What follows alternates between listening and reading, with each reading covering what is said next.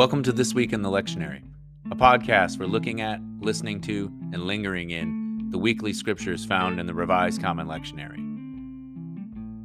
Faith comes from hearing, so let us together hear what the Spirit is saying to God's people.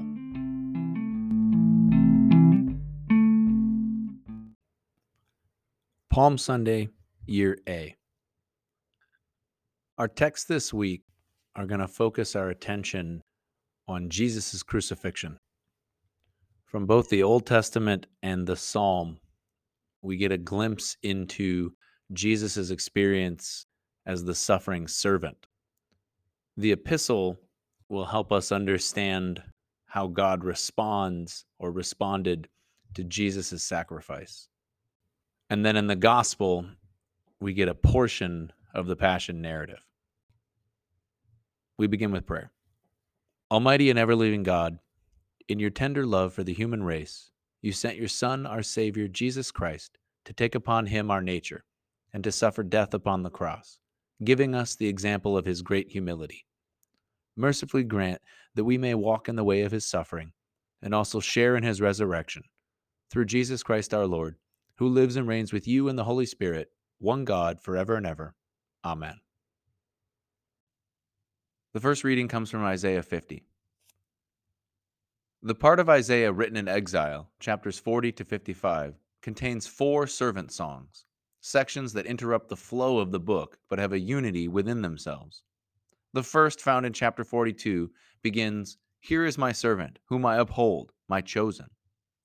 In the second, found in chapter 49, the servant, abused and humiliated, is commissioned anew. In the third, our passage, he is disciplined and strengthened by his suffering. And in the fourth, the end of chapter 42 into chapter 53, even the Gentiles are in awesome contemplation before the suffering and rejected servant. In late Judaism, he was seen as the perfect Israelite, one of supreme holiness, a Messiah.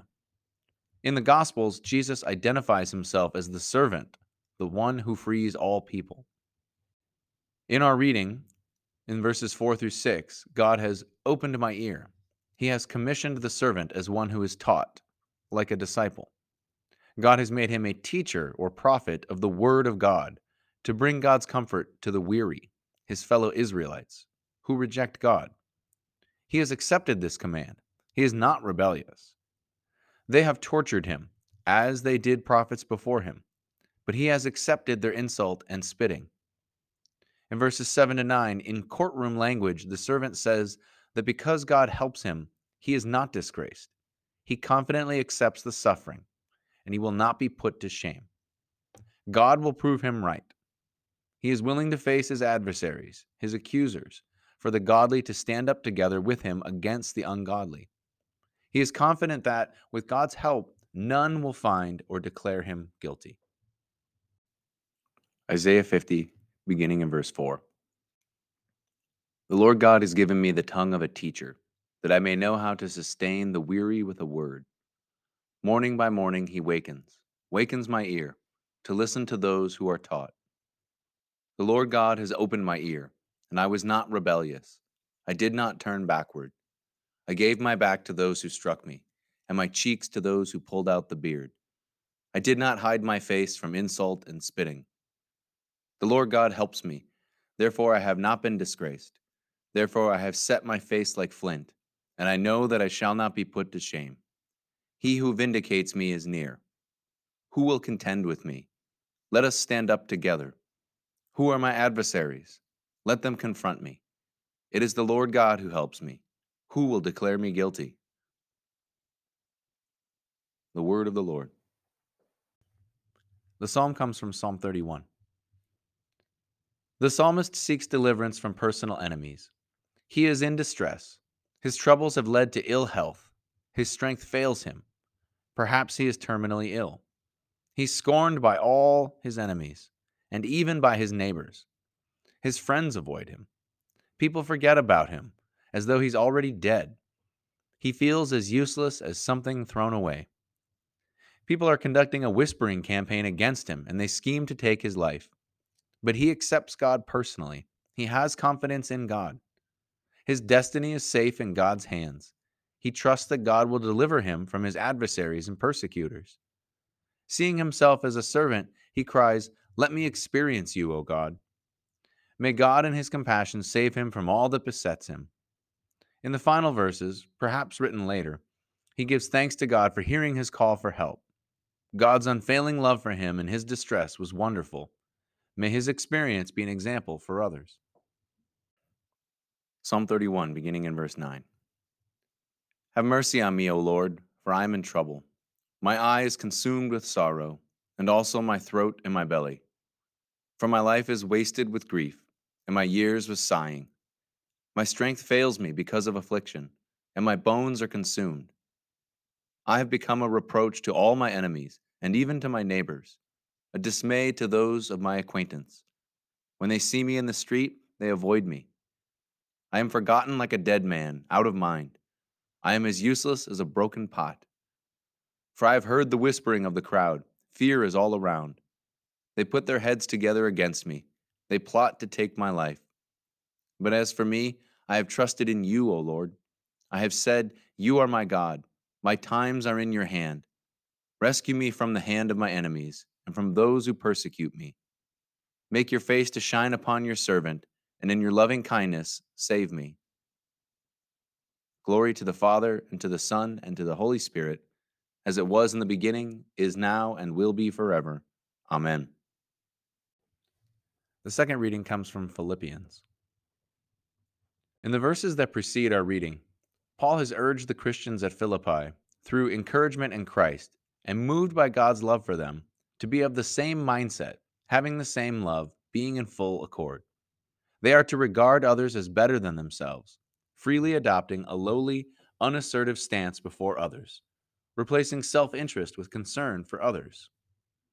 The first verses of our reading are an early Christian hymn to which Paul has added he exhorts his readers to be of the same mindset as Jesus, one that is appropriate for them given their existence in Christ. Christ was in the form of God. He was already like God. He had a godlike way of being. He was not subject to death. He shared in God's very nature. Even so, he did not regard being like God as something to be exploited, to be grasped, or held onto for his own purposes. Rather, he emptied himself, made himself powerless and ineffective, as a slave is powerless, without rights. He took on the likeness of a human being, with all that it entails, except sin, including death. As a man, he lowered or humbled himself, and throughout his life in the world, was fully human and was totally obedient to God, even to dying. Paul now adds, even to the most debasing way of dying, crucifixion, reserved for slaves and the worst criminals. God actively responded to this total denial of self, his complete living and dying for others, by placing him above all other godly people and bestowing on him the name, title, and authority of Lord over the whole universe. God has given him authority, which in the Old Testament he reserved for himself. Everyone shall worship him. Confessing that Jesus Christ is Lord is equivalent to proclaiming the victory and might of God. The ultimate goal is the glory of God the Father, the reclamation of God's sovereignty, his power over and presence in the universe. Philippians 2, beginning in verse 5. Let the same mind be in you that was in Christ Jesus, who, though he was in the form of God, did not regard equality with God as something to be exploited, but emptied himself, taking the form of a slave, being born in human likeness and being found in human form, he humbled himself and became obedient to the point of death, even death on a cross. Therefore, God also highly exalted him and gave him the name that is above every name, so that at the name of Jesus every knee should bend, in heaven and on earth and under the earth, and every tongue should confess that Jesus Christ is Lord, to the glory of God the Father. The word of the Lord. The gospel comes from Matthew 27. Pilate questions Jesus. You, the king of the Jews, you don't look like a revolutionary. Some have attempted to connect him with those seeking a political Messiah. Jesus' answer amounts to, yes, but not the way you mean it. Matthew portrays the Jewish authorities as instrumental in raising charges. He minimizes Pilate's guilt. Again, Jesus does not answer. Pilate is amazed because a simple peasant would protest innocence and a revolutionary would deliver a political manifesto. Jesus does neither.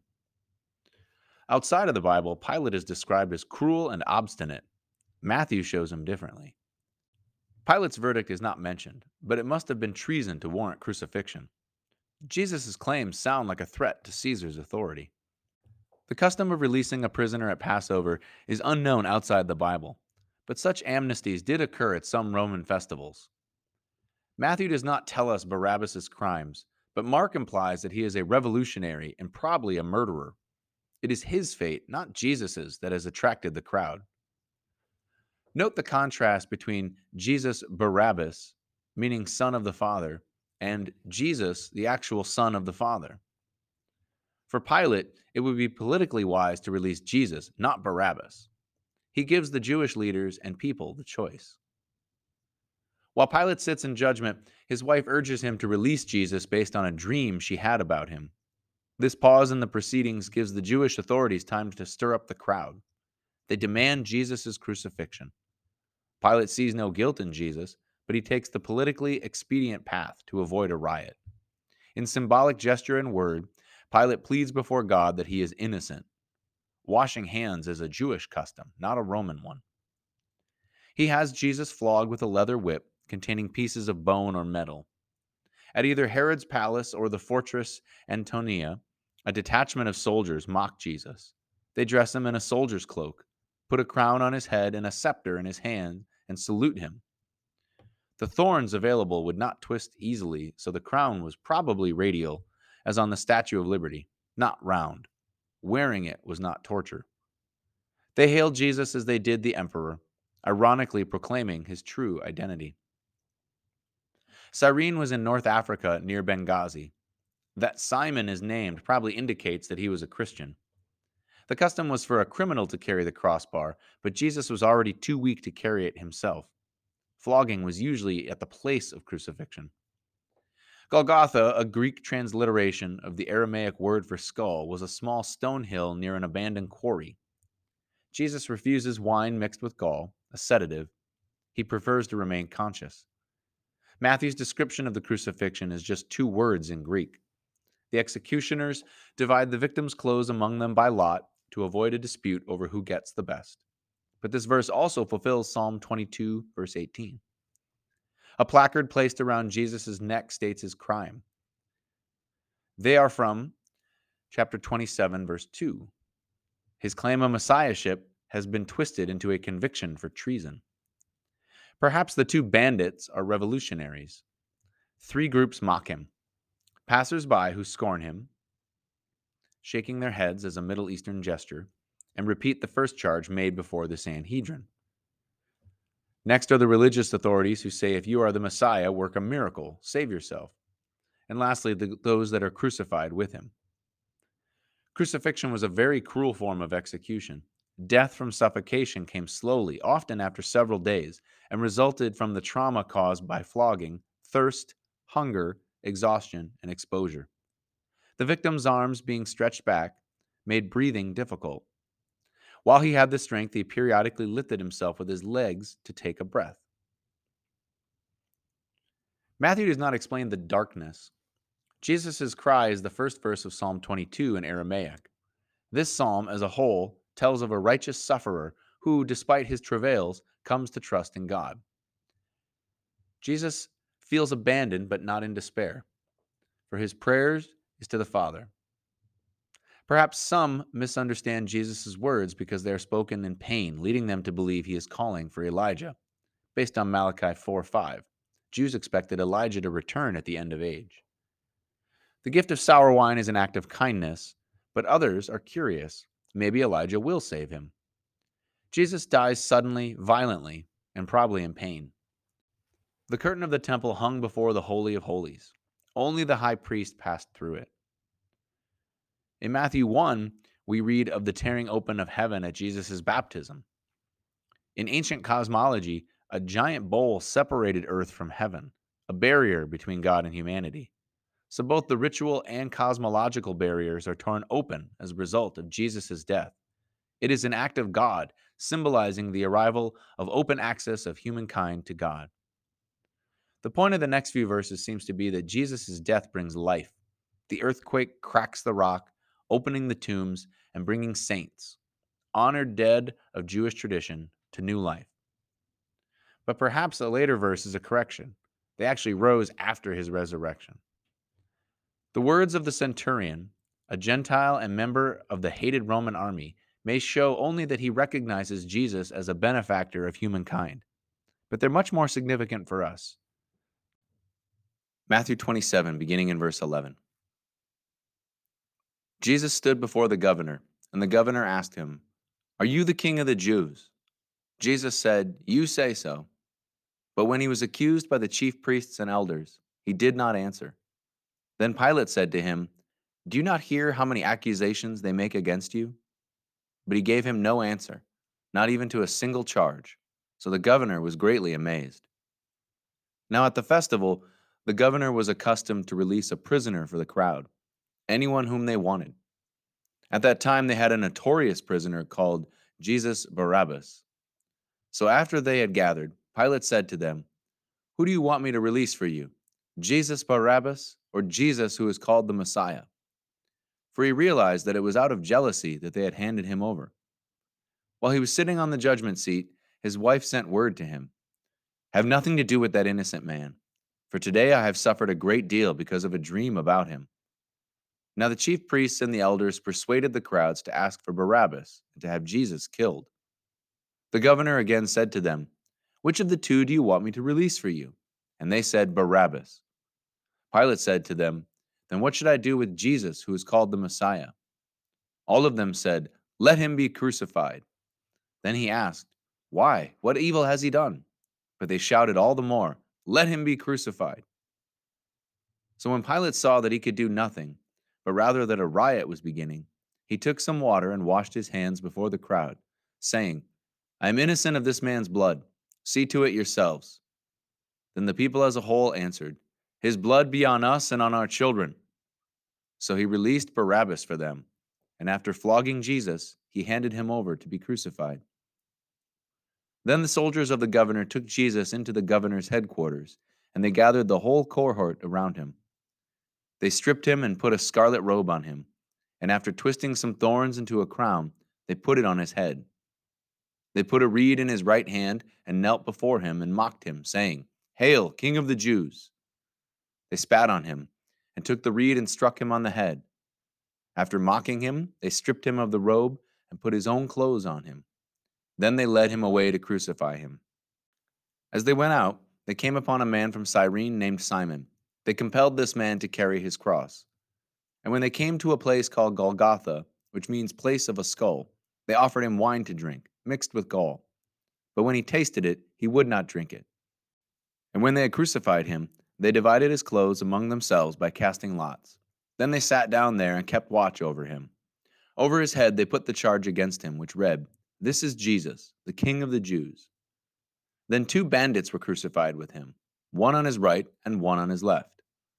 Those who passed by derided him, shaking their heads and saying, You who would destroy the temple and build it in three days, Save yourself.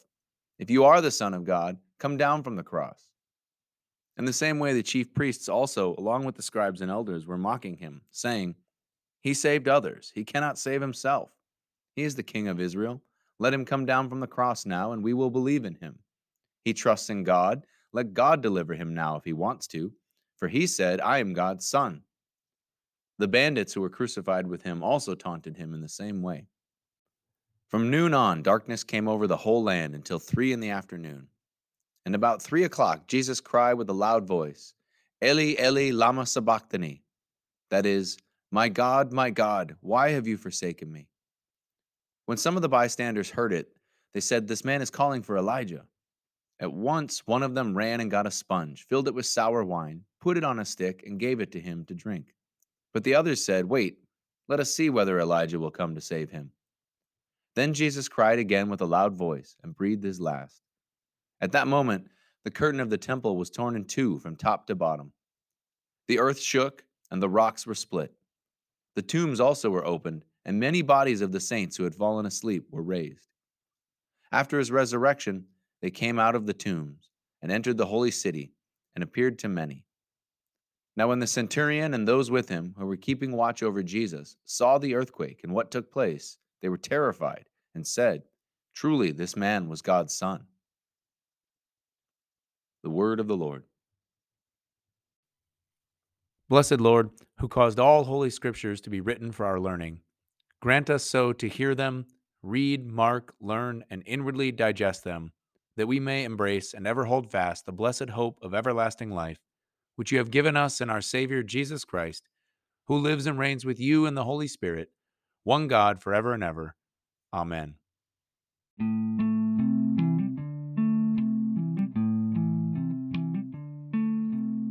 Thanks for joining us on This Week in the Lectionary. I'm curious as to what you noticed or wonder about this week's scriptures.